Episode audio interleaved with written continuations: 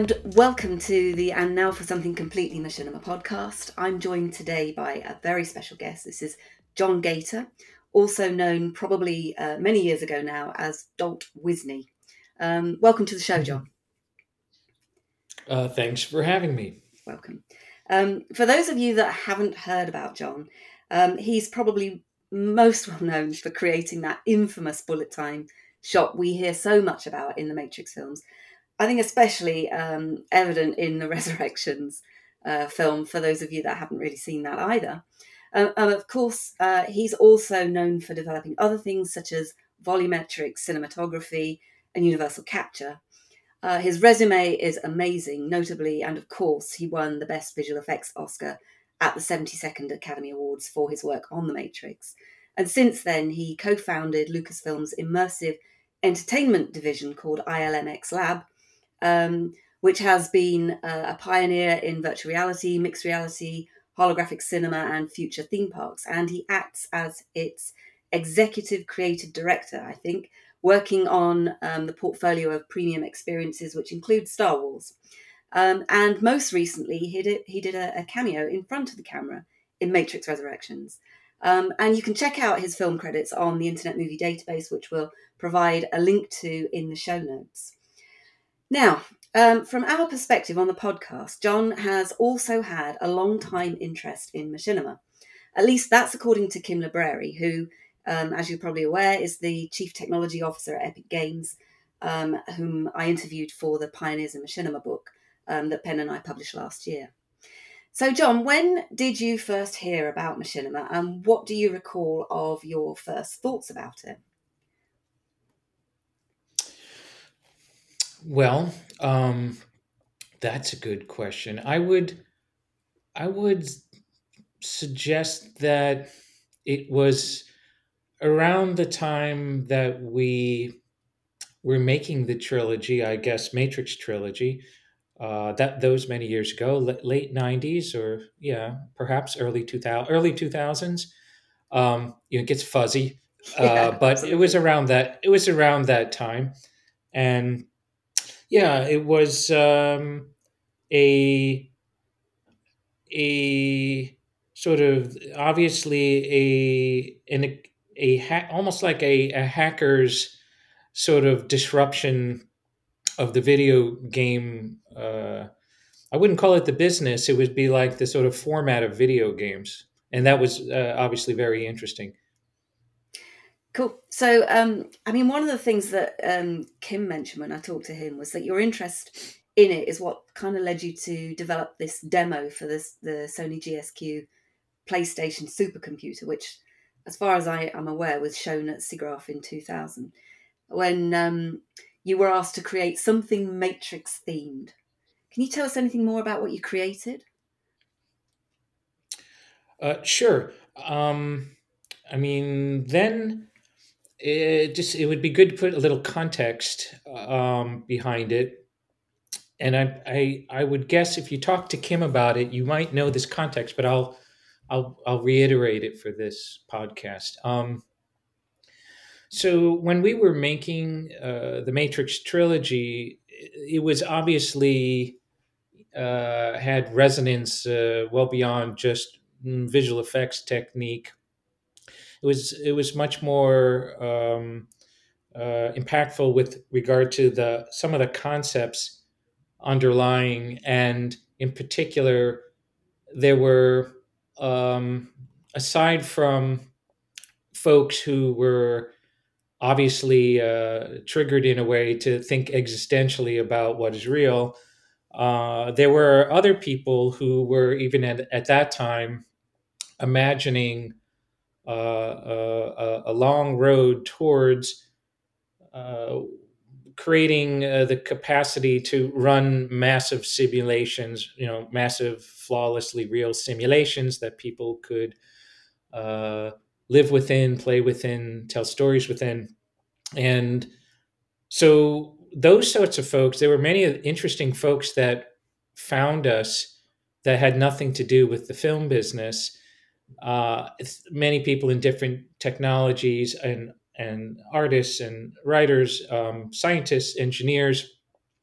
there was a person who was very significant, though, in the game industry uh, that found us, the inventor of the PlayStation, uh, Ken Kutaragi. And we wound up, the Wachowskis uh, and Kim and I, uh, wound up having uh, a number of good long conversations over very nice meals uh, to talk about the future. And, you know, as you can imagine, he had a lot of thoughts about that. And in fact, you know, went on to describe in great detail, in a very prescient way, the the the coming of the cloud, basically, the ability to serve, uh, uh, you know, um, unlimited, uh, high bandwidth, exquisite content, not from your machine, but from somewhere else. And so, anyway, uh, this led to, you know, a good relationship, and he uh, let us in on this experiment where he was going to try to create this giant uh, PlayStation based parallel processing computer. You know, he was going to band, I think he was going to band together 16 PlayStations to, you know, provide the the compute to run a new kind of uh, real time simulation. And that's kind of the beginning. He's like, we, I would uh, like you guys to get involved and, and think about something you might want to do uh, with that capability. And it is interesting, you know, to bring up that test relative to today because Awakens. I think I get why why you ask that because Awakens, in a sense, is a, is a dot connect back to this this yeah. uh, demonstration we did in 2000, and that demonstration was not a lot different. It was essentially um, a a um, there's sort of a premise of creating uh, dramatic content that could be used, you know, at, in and of itself, you know, as a experience, but also could be used to help understand uh, how to stage story and cinematic scenes using game engines. Mm-hmm. It was both, really. Mm-hmm and you know the uh, the future idea at the time was that well in the future uh, this will be uh, something that everybody does and people will be in world doing things like this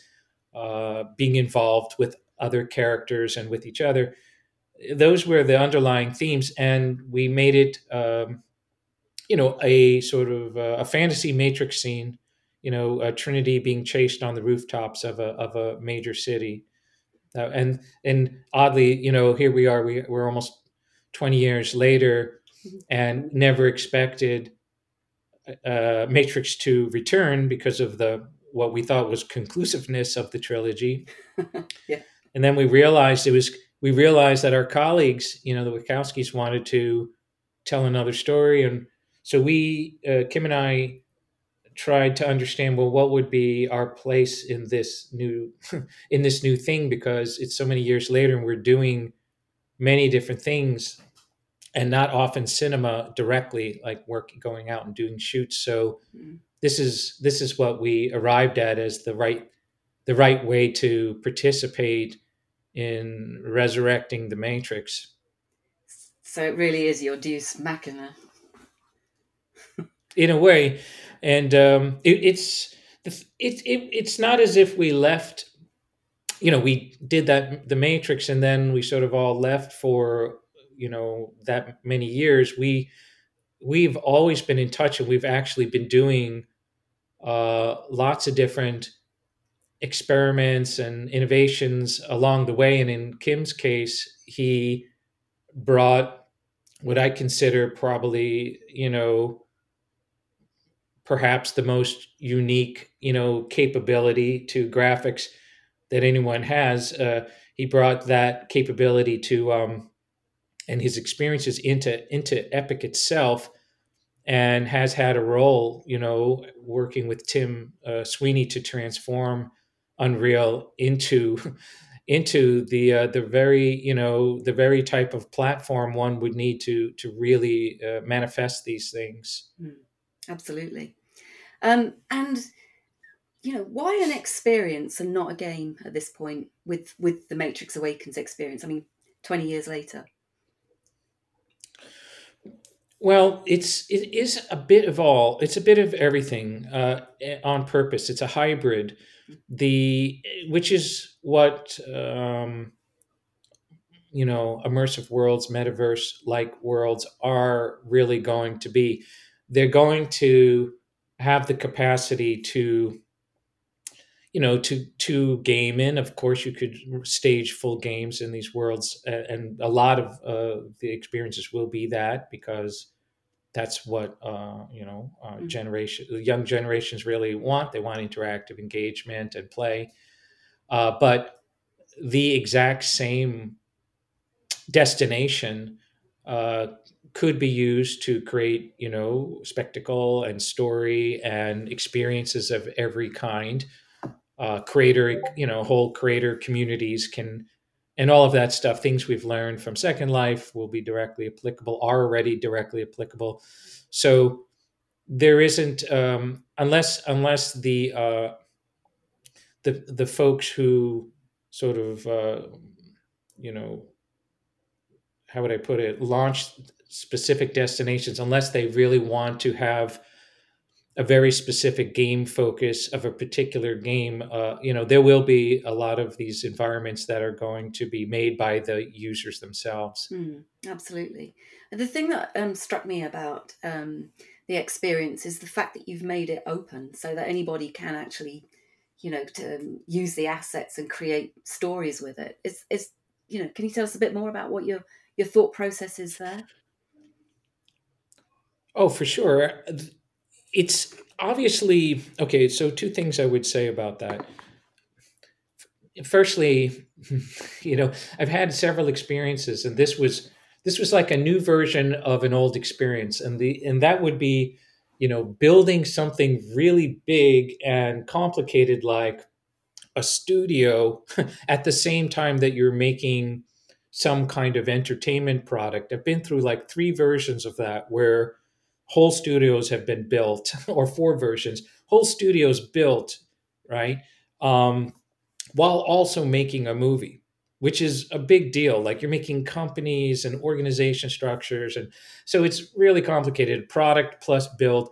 Mm, Um, in this case, it's not exactly that, but it's similar insofar as you know, Un- Unreal Five is really heading into its beta mode right now, right? Like it's being uh, used by the first developer ecosystem.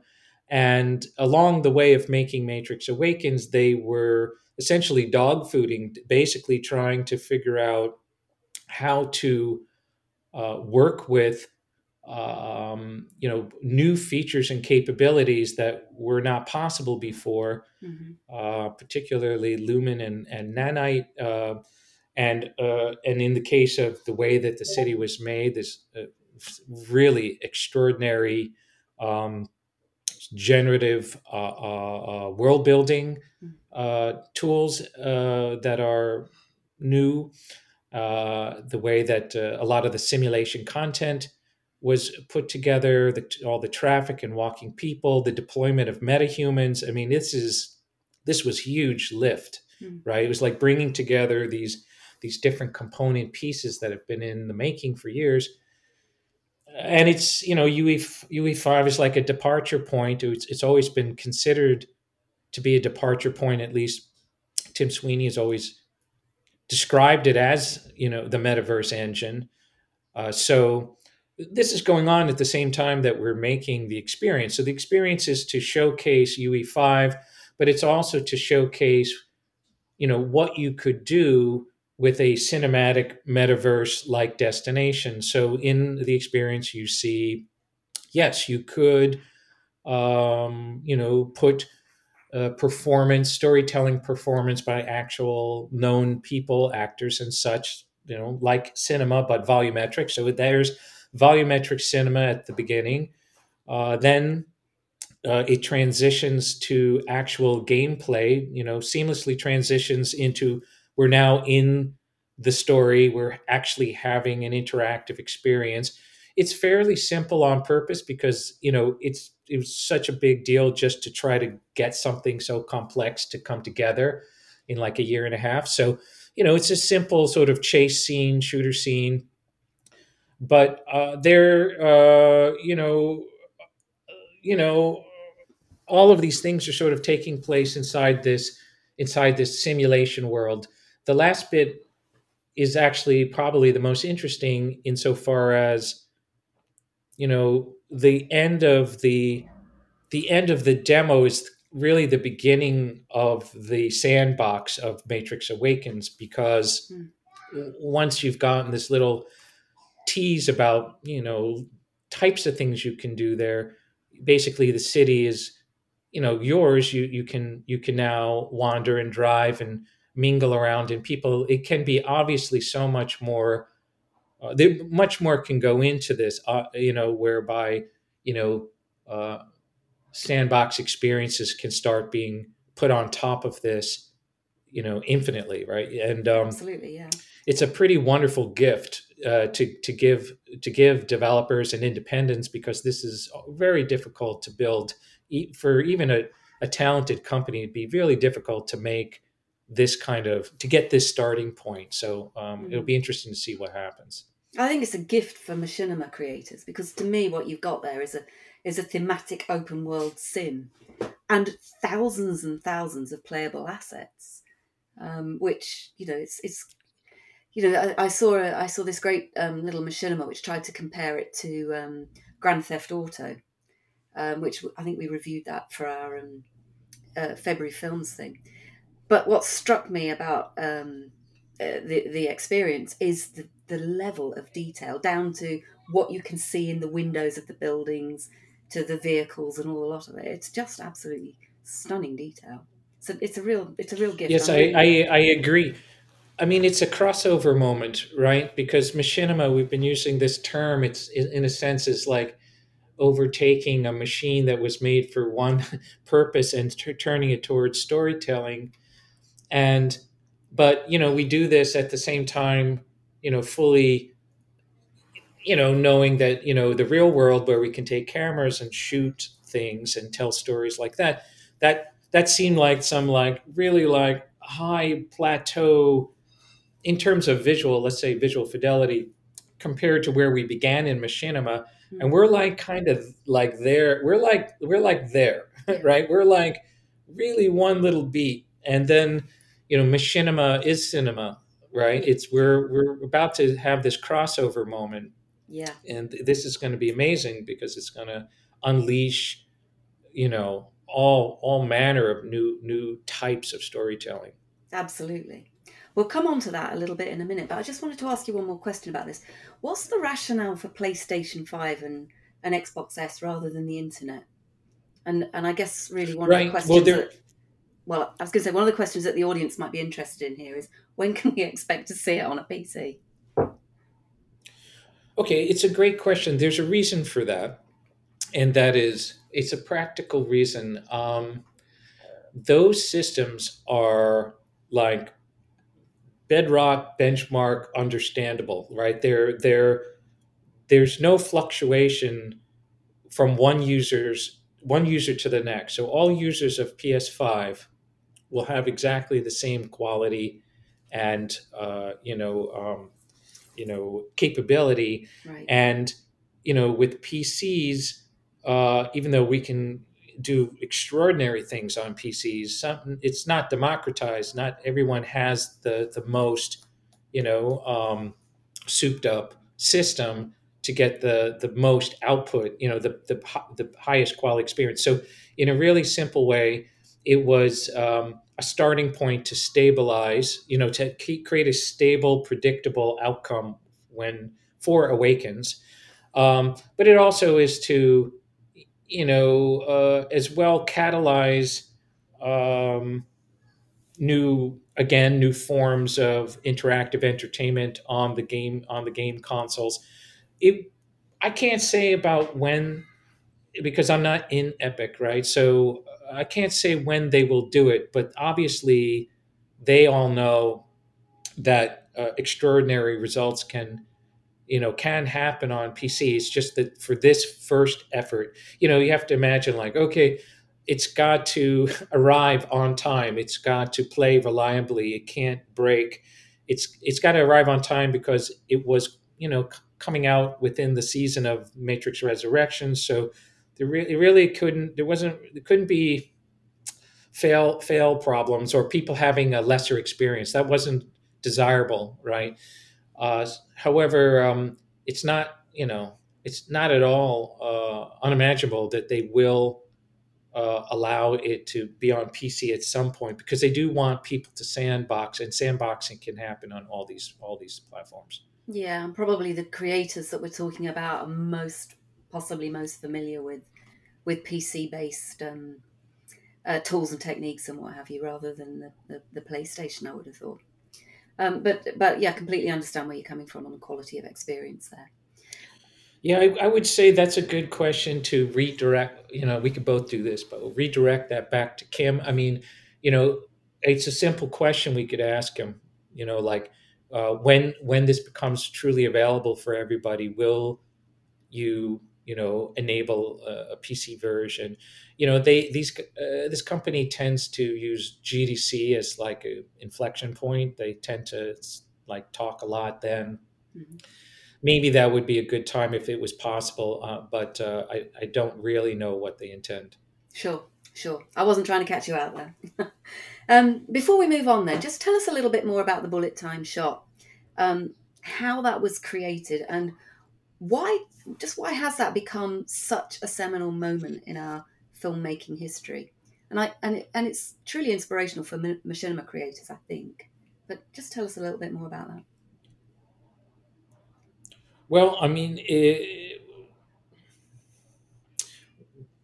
I think everybody um, on this uh, listening probably would agree with the general statement that you put everything, you put all of yourself into everything you do.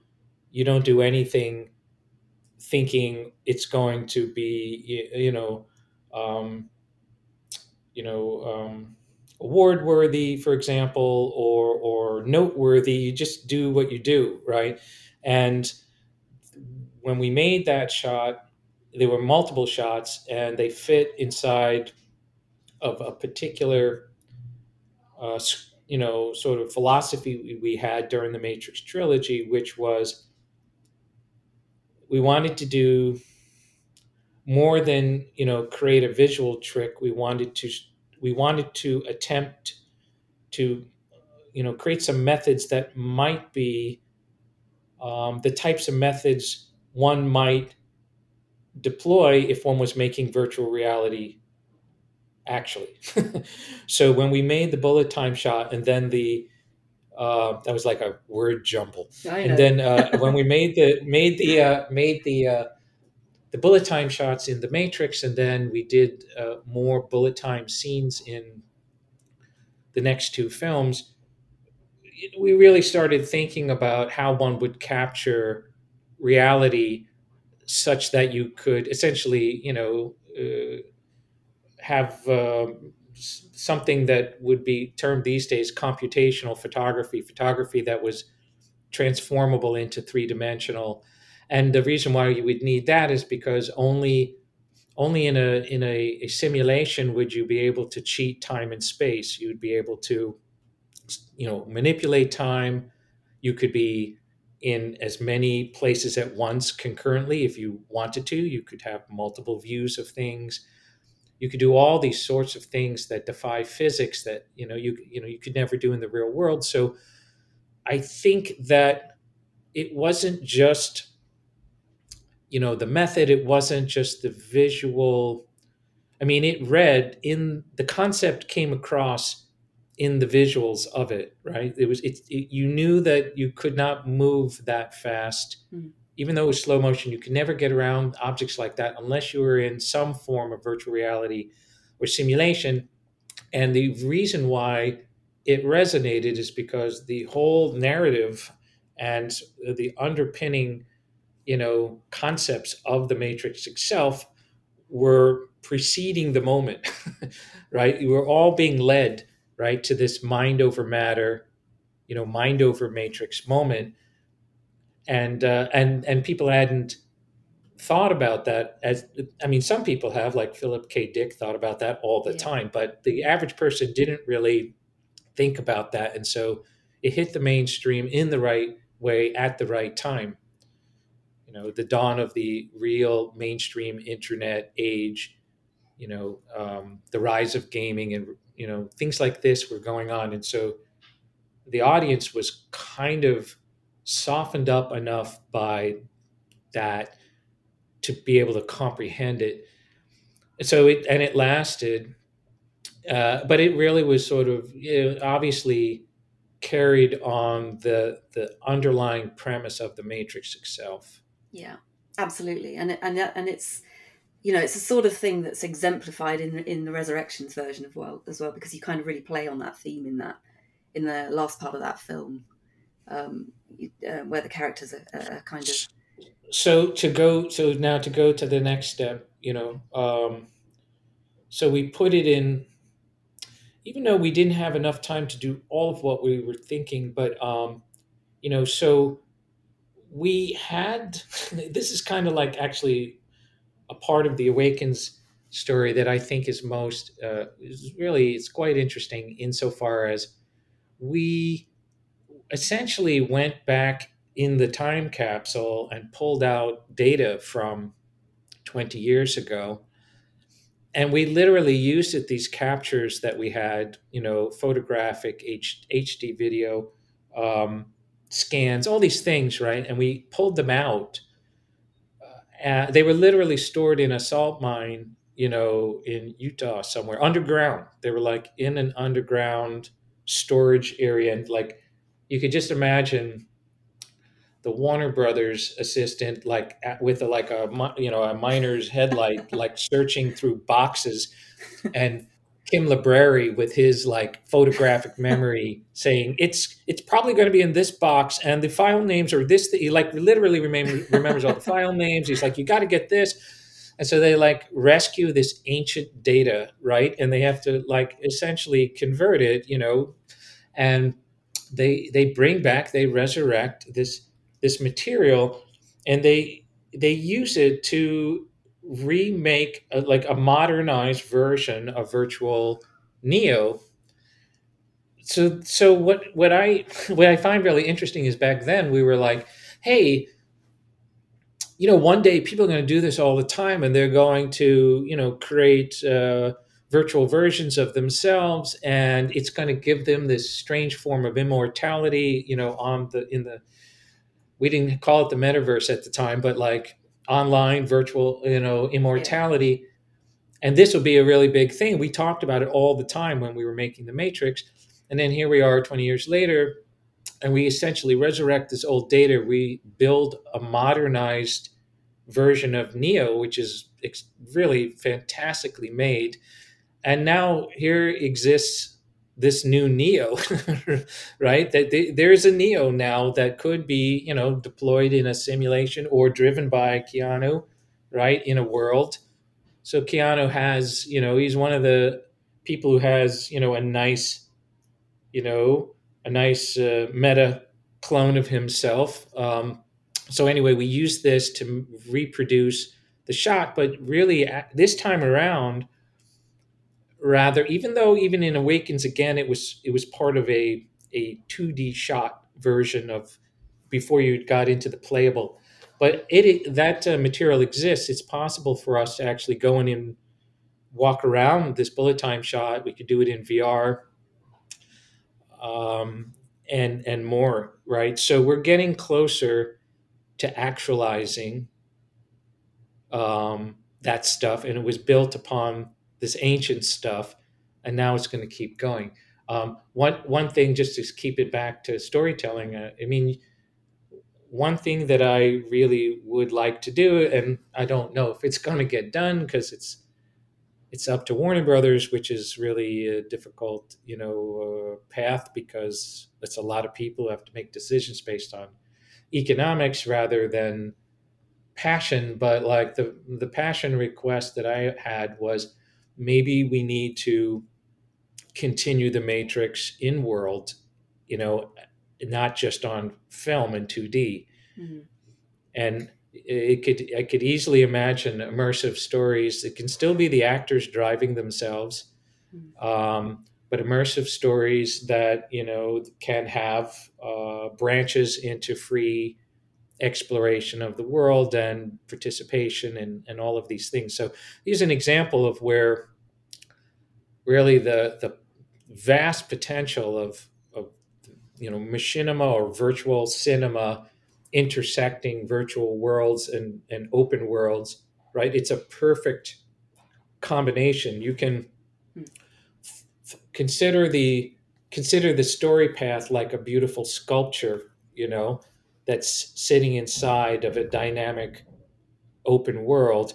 You could have many, many of these sculptures, threads crisscrossing, right, on and on, and uh, you could you know you could choose to enable the sculpture and sort of follow along and sort of see it experience it you know you could do it if you wanted to do it through a, a composition form you can you know you could do cinematography you could you could take the composition form out and you could watch it dimensionally as you choose and it's sort of let's say you know jumping around you could do that in an xr sort of way and you can just decide to go out the side door and leave the sculpture and just enter the world and start doing things there, um, meeting people, having experiences inside of that world.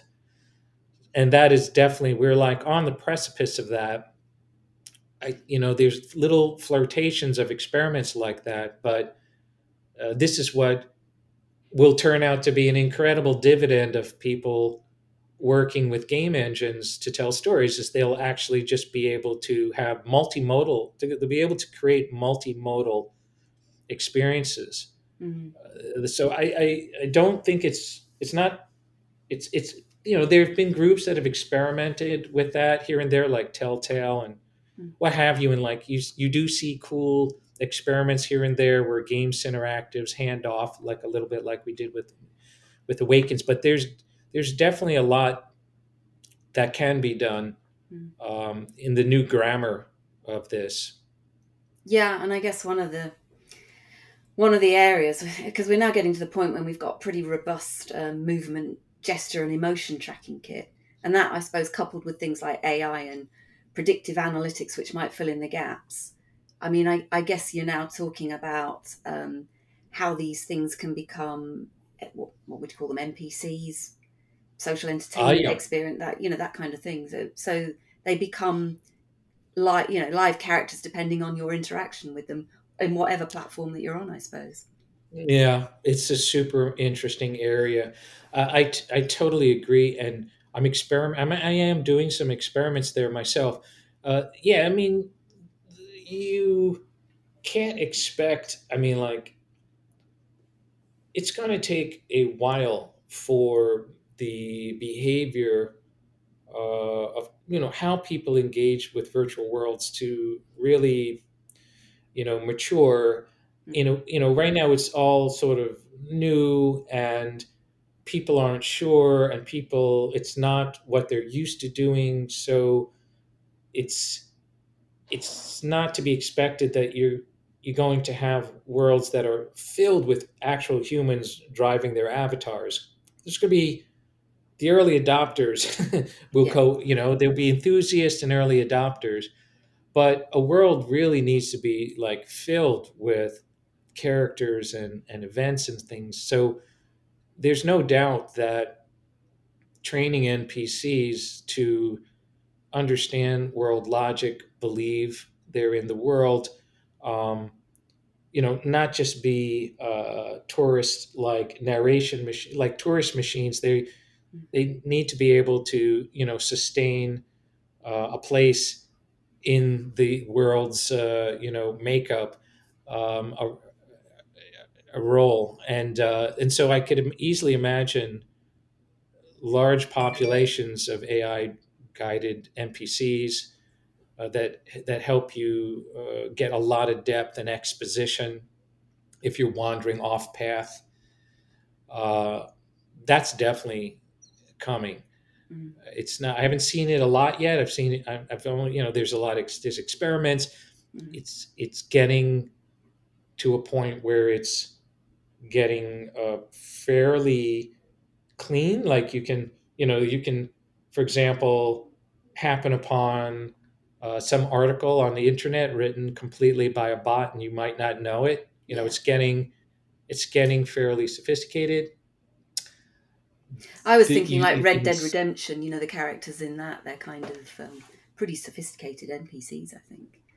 Um, yes, yes, yeah, yeah, and they're well considered, well thought out. Yes. It, that's the whole bit. Is like how, I mean, it really opens up a huge new area for a form of hybrid writing. It's sort of like writing plus, um, you know, uh, training, right, uh, from other materials. So you could have like you could have a character that has a role in some, let's say it's like uh, some uh, uh, game about uh, the French Revolution, and you know you could have a, a, bot that you know has a particular purpose within some some narrow uh, uh, moment in the game, but also have a complete a comprehensive understanding of the French Revolution as well, right? And all of the things that went on in those times, and so you can kind of toggle between very specific narrative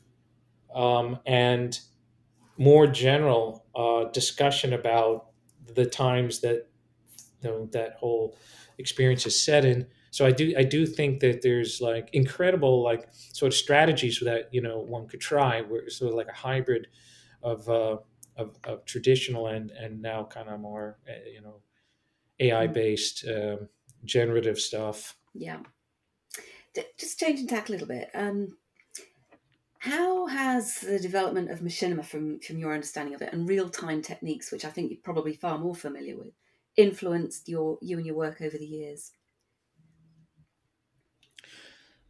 Well, I um, let's put it this way. I mean, the same attraction that I think uh, folks who um, are you know working in being independent inside of machinima i've i've had that same attraction to that way of working and the potential of working like that uh, for my whole career. And i, I would say i'd like i i kind of crossed over like i crossed over around 2010ish you know when i realized that like i don't really want to work any longer um, in a medium or i don't want to spend the majority of my time in a medium that has an end, you know, at the end of the story, right? I want the world to actually continue to persist and tell many, many more stories inside the same world, have them accrue.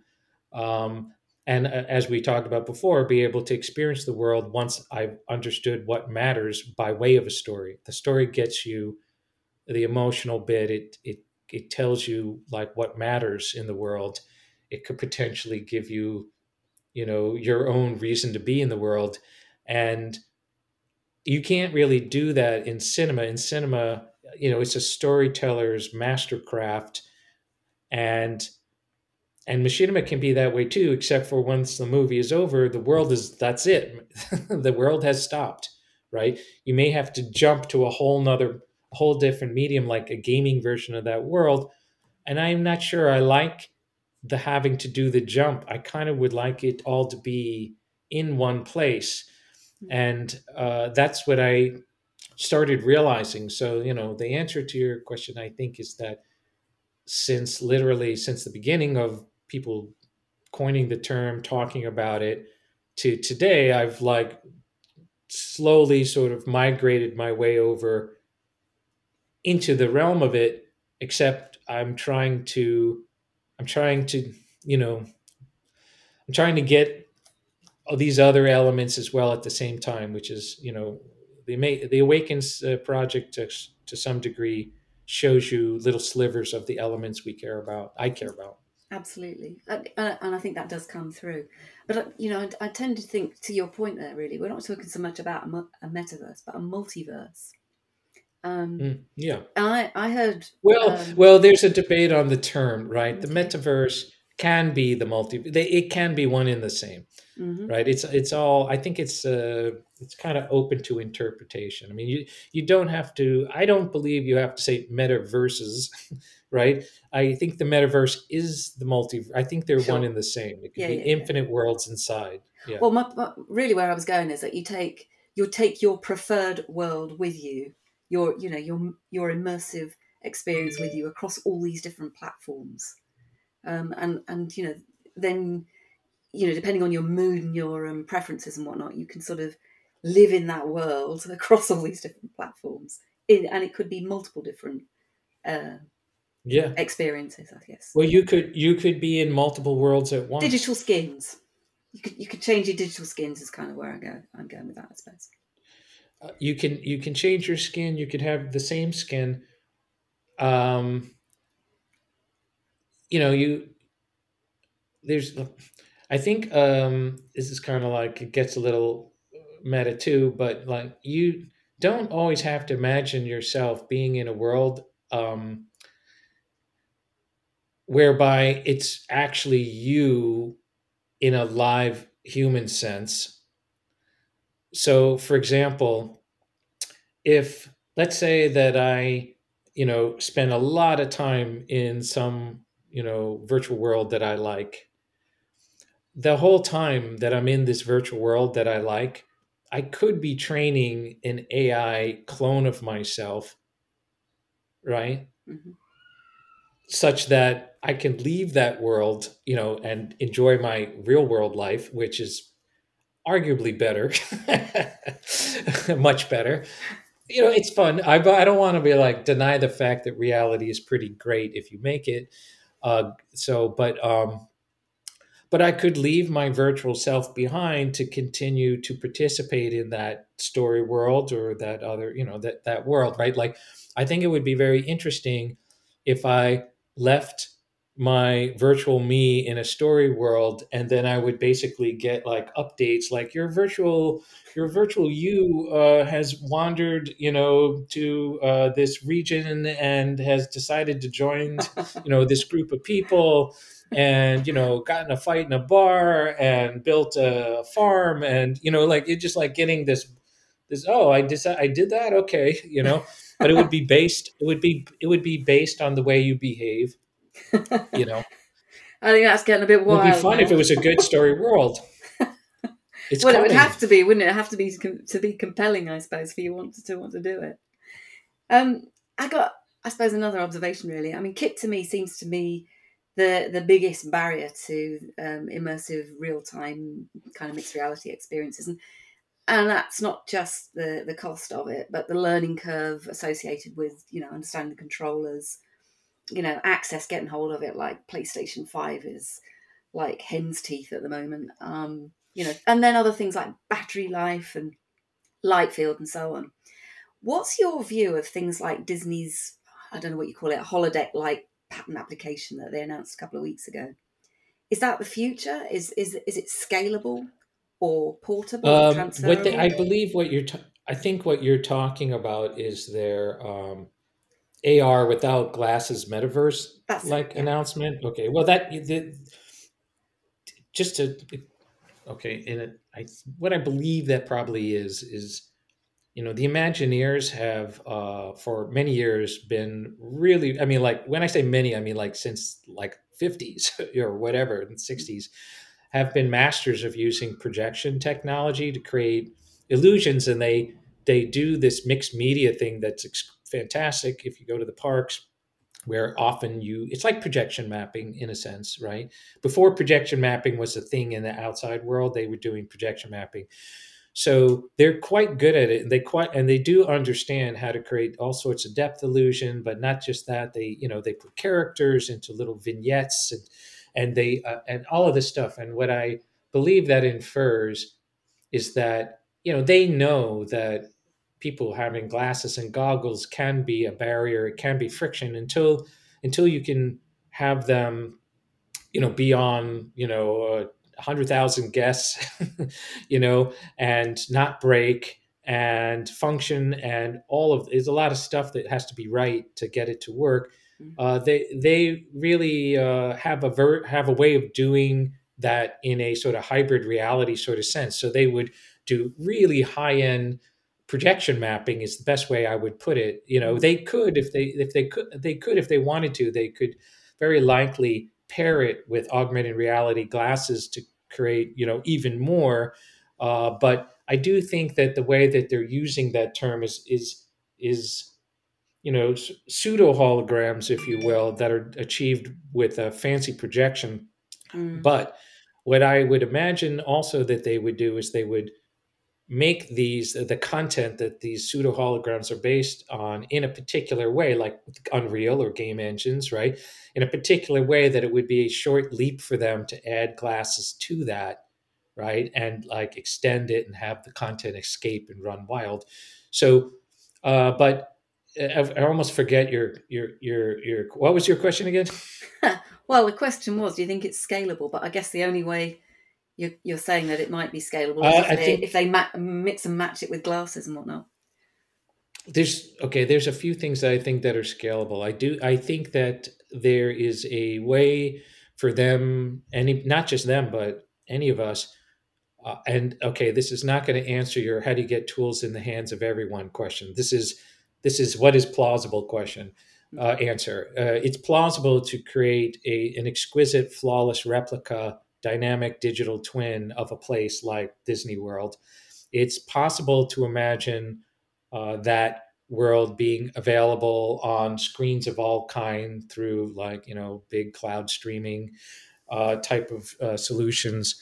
And it's possible to imagine that it's not just like a model without people. It's possible to imagine the people being represented by way of sensing people in the park and intertwining it with other media there's a lot of things that i think are possible now where it's a, it's it's it's conceivable to have a virtual Disney World that actually is a real time mirror of what's going on at the moment, and uh, literally down to the potential of you know finding one person in the park and ta- and talking to them in a sort of co-presence XR co-presence sort of way.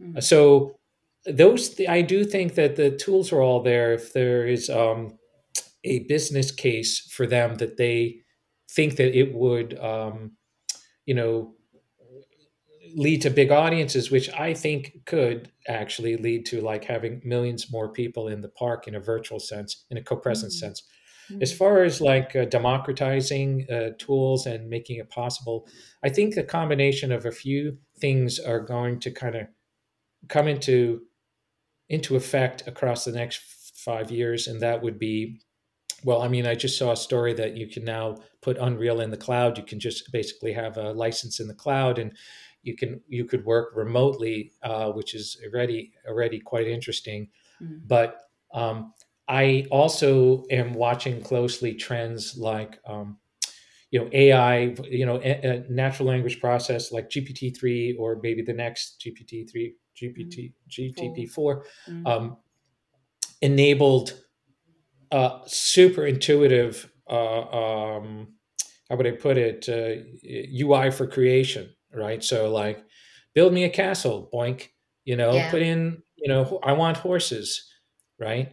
Uh, let's That's Canvas have, now, though, um, isn't you it? know- what's that? That's Canvas now. We I think we reviewed that. Canvas is Canvas is a part of it.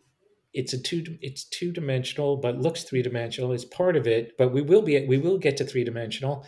Mm. Uh, but Prometheus AI, I don't know if it's I don't know how much of that is truly workable right now, but it seems very interesting. Um, Mhm. There's other things, but I think that's the overwhelming direction that uh, what what where it needs to go simply is that uh, I want to tell a story, or I want to create a world, or I want to create an experience, and I just say it, and it's so.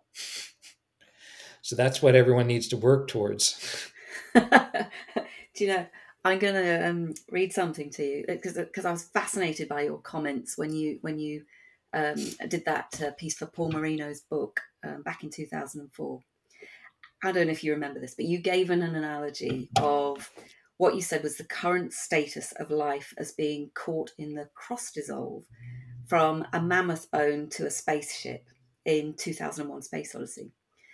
And you said then that we were roughly 12 and a half frames into the Kubrickian 16 frame evolutionary process, with, with the last few frames you said being supported by machines, and that those almost thinking machines were not quite life forms. So, my question is where do you think we are now in that cross dissolve? Yeah, that's a good. Thanks for bringing that up. I haven't. I didn't know uh, what the metric was. Yeah. Okay. So if we're going to use six, six, how many frames did I say? Sixteen, 16 was the total said, yeah, cost. Yeah. All right, and I said we were at twelve in two thousand four. Okay. Well, at that pace, we're probably at. Golly, I've only got four frames. Um, well, you can add I'd to them. Say we're suppose. probably two we're probably two to three frames da- further. Wow, we're close. We're close, but not quite there. That's the that's the that's coming. Uh, it's coming together. I mean, like it depends. Let's see, how many years since 2004 to now?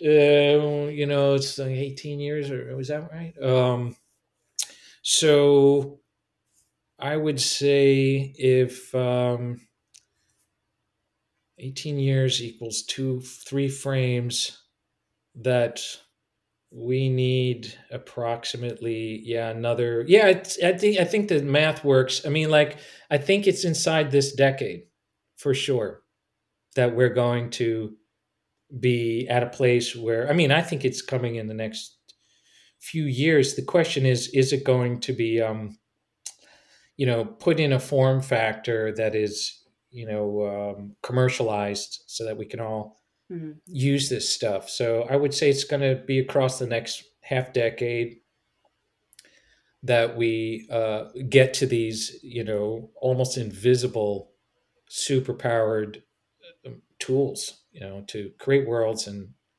tell stories and, mm. and i was going to ask yeah in, know, just, real time well to that point really was what's your take on nvidia's omniverse platform. Yeah, I think it's that's definitely a going to be very significant contributor to this what we're talking about. Mm. I I think that's really what's interesting about it is um, the way they're approaching it is they are finding a you know uh, a common uh, way of tying together different spokes you know uh, for example they're they're tying simulation real-time graphics they're tying ai you know digital twins all of these things together um, in a way that you can you know have those uh, pieces interchange you know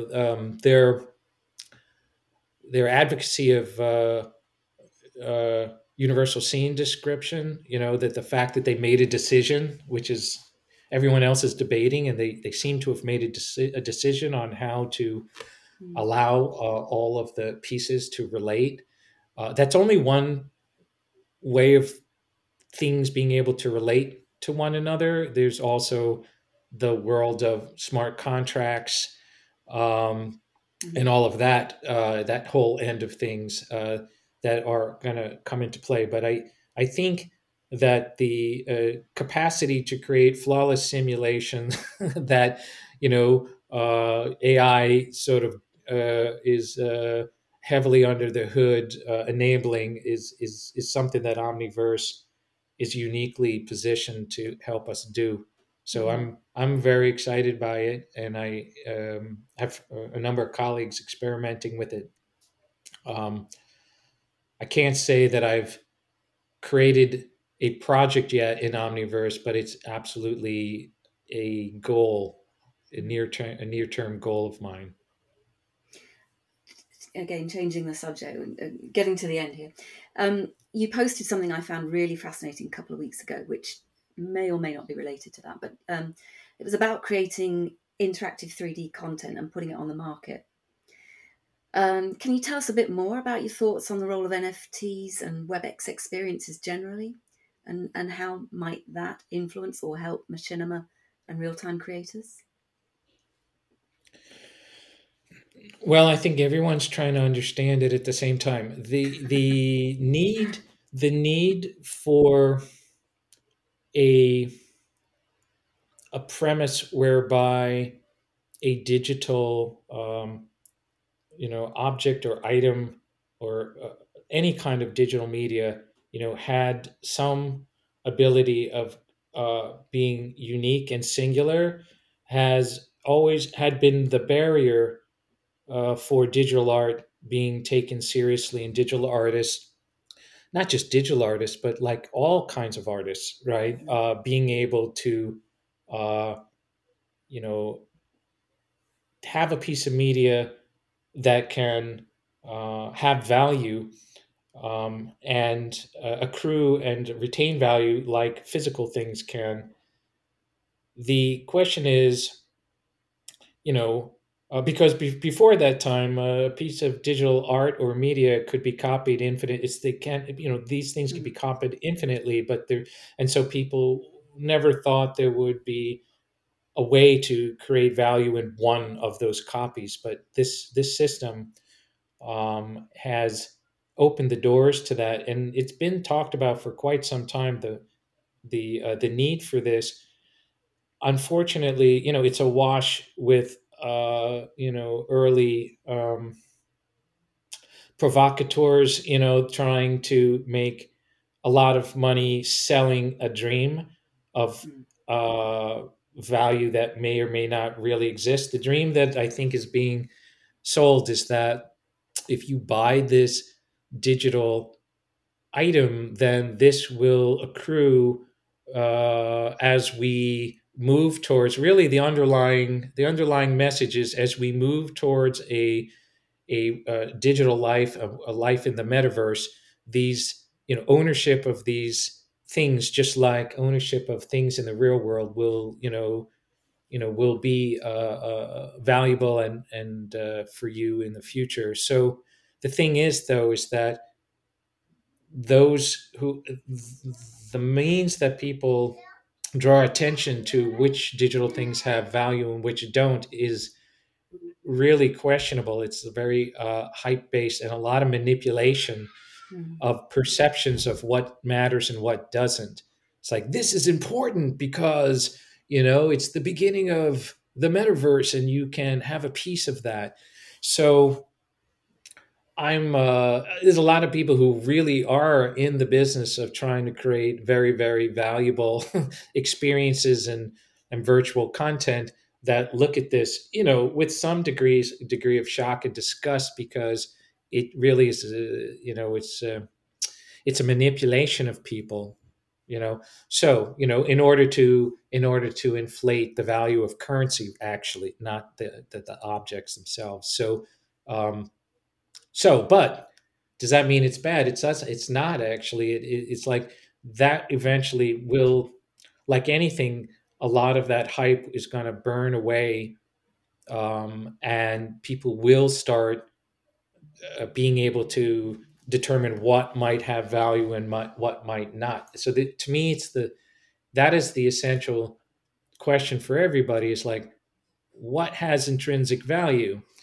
And it could be, you know, different for each person. You know, what maybe like you know, if you created something yourself, uh, then immediately you have an attachment to it, an emotional attachment to it, and like, and that wouldn't be any different than an artist in the real world doing that. mm, Some people might find your creation genuinely compelling. Your your creation could be there's you know infinite form factors. Uh, so we need to have a much more serious conversation about what has intrinsic value. Now, I think that go now sort of circling back to your your your uh, your question.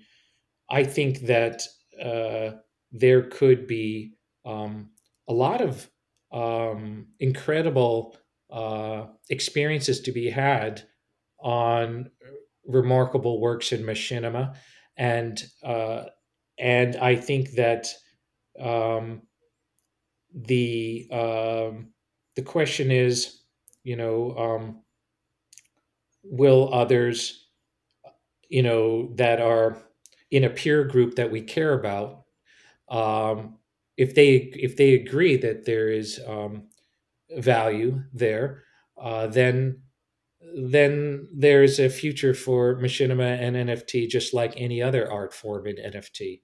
Mm. I, I think that it's really m- more about you know what what's going on under the hood. Uh, it can be like spiritual, it could be technological, it could be like a, a philosophy of design, it could be you know you know it's it's like anything else. It's innovation. So why is a Picasso worth what it's worth? You know, you know what was Picasso doing at the time that was different than everybody else? He starts a movement in a direction, right? And you know, paintings are interesting uh, just as a to to relate to because you know they they off you know some are literal and some are more metaphor some are conceptual and the concept if you understand the concept that's that's where you might believe the value lies is oh that's a a remarkable concept and it floats to the top you know um, in terms of you know being viewed as valuable so that's the way i think things have to be viewed mm. i was wondering if you if you know from your view of it whether you thought there needed to be some sort of intervention which might make it a more democratic environment for creators rather than let the market sort it out because markets just fail yeah i think these particular these markets at the moment are highly manipulated Mm. Um, they really are. And I think that they will get sorted out at some point. They'll either be sorted out through regulation or they'll be sorted out by um, the by the consumers of of these things who will who can vote with their pocketbooks with their wallets right um, but what what the, the real uh, the real um, sort of distortion on on on things is tends to be how social media and influencers you know sort of you yeah. know cause uh, confusion about what matters and what doesn't and that's really the main issue to to work out is who should you listen to it's it's it's it's nice to have you know some item registered on a blockchain so we know it exists but it's a little bit different to know if you know these 10 you know groups or people that i believe in and trust their points of view because they have a whole lifetime of uh, sort of correct points of view or like points of view yeah. i agree with Absolutely. if i if i look to these these 10 these these 10 you know people and um, they know what they're talking about then i'm like okay i there's probably value there right because there's consensus in some way but i don't really want to be only looking at um, irrational market behavior around a piece of art you know without the consensus of humans right? Also in the mix you know humans that know something about art or appreciate it at the very least. Absolutely. Absolutely. Um, well with all the kit and software developments coming down the line and with um, i suppose the attitude of many of the software developers taking a much more open approach to supporting creators. I think it's it's never there's never really been a better time to be a, a real time creator and, and content fan. Question is what advice can you give the indie machinima and real-time creators today? What what big bit of advice have you got for them? I heard the question sorry just checking the calendar. Um, what advice? Um,